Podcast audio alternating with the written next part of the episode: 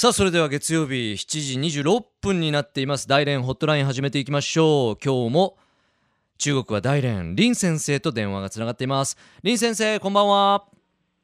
ともちこんばんは、はい。福岡ともちさんこんばんは。福岡リスナーの皆さんこんばんは。はい今週もよろしくお願いします。こちらこそよろしくお願いします。あの林先生、はい。先週の金曜日になりますけれども、えー福岡では福岡大連未来委員会の設立20周年の記念祝賀会が行われたみたいで、えーはあこういった文化交流のニュースも伝わってきてます。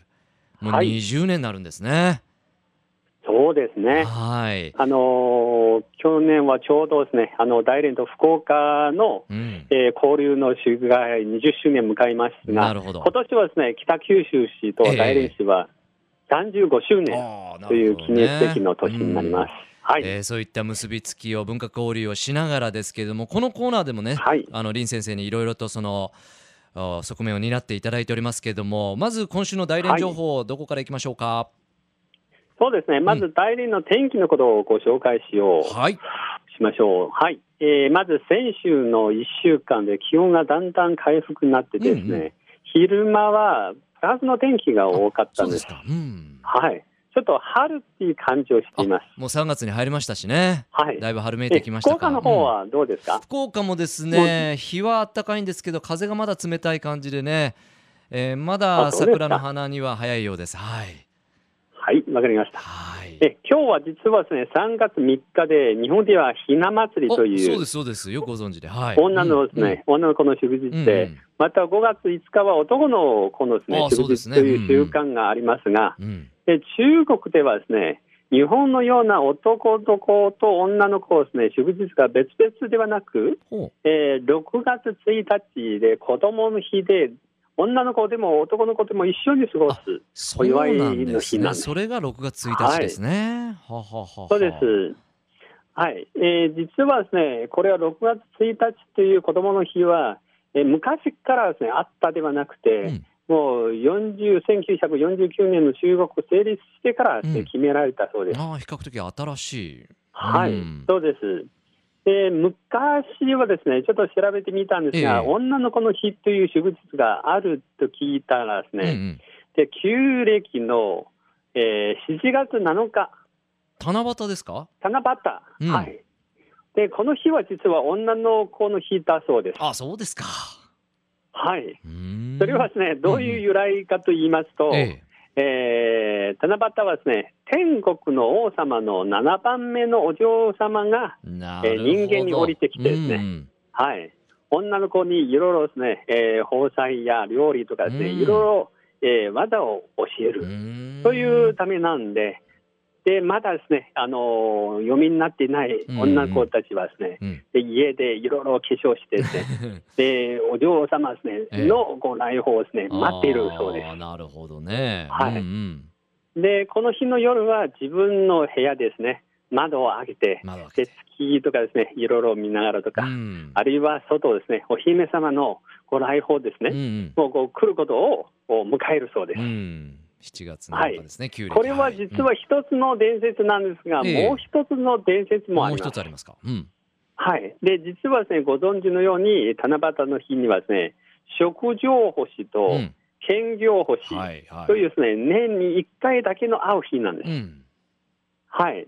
この日の夜は、部屋の中でですねう、ん。二、人の愛情の、おまあ、こういう言葉とかですね、うん。えー聞きながら、自分は将来はどんなふうにですね、うん。いい嫁さんになるのか、うん。それでいろいろ考えるそうです。なるほどね。うん。はい。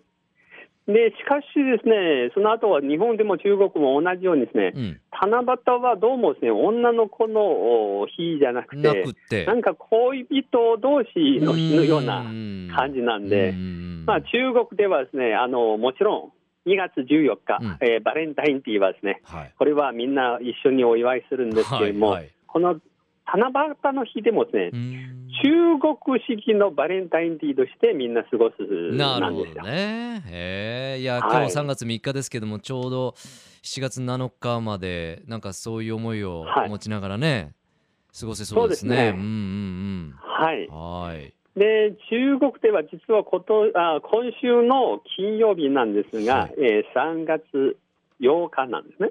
8日ですね。で、はい。で、中国では実はこれはですね、女性の日と言われています。3月8日が女性の日。うん。はい。まあ、正式な名前は婦人の日と言いますがう、んえ文字通りに成人になった、まあ、お要するに大人になった女性の日なんうです。ん。はい。で、これは女の子はですね、あんまり過ごせないんですが、で、この日になると、うん女性はほとんど休みになっている。お職場は全全部男性ばかり。はい。で、家に帰ってもですね、うんまあ、ほとんどこの日は、えー、まあ、男性の方は、の方は料理を作ったりとか、なるほどね そうなんです。はい。はい。えー、ですからですね、この中国では数字の38、三八。サンバという発音なんですが、あ実は女性の代名詞ーにもなっていますあサンバっ。ていうのが女性の代名詞ね。はいうんで、この女性というのをですね、サンバとかですね、うん言うんです。しかし、これはあんまりいい言葉ではないであ、すそ。うですか。はい。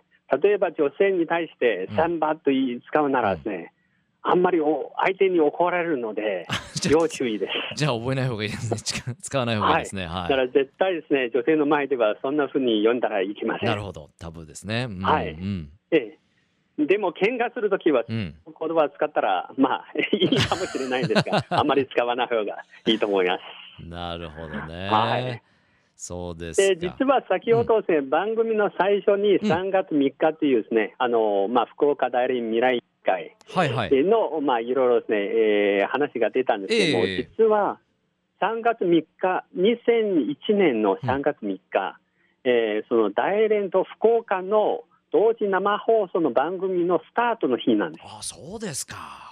はい。記念すべき日ですね私はその日が、えー初めて、人生の初めのパーソナリティの経験をさせていただきました。じゃあ林先生にとってもこの3月3日っていうのは感慨深い記念の日ですね。そうなんですね。考えてみれば、もうこの番組をやってて13年もですよね見ていますね。もうベテランの域ですね。いやいや、とんでもないです。これからも頑張っていきますので、ぜひぜひ今後もよろしくお願いします。ありがとうございます。じゃあ、はい3月も今月もね、えー来週もこの時間につなぎたいなと思います。えー中国大連から大連ホットライン林先生にお話しいただきました。ありがとうございました。シェシェ。どうも、再見。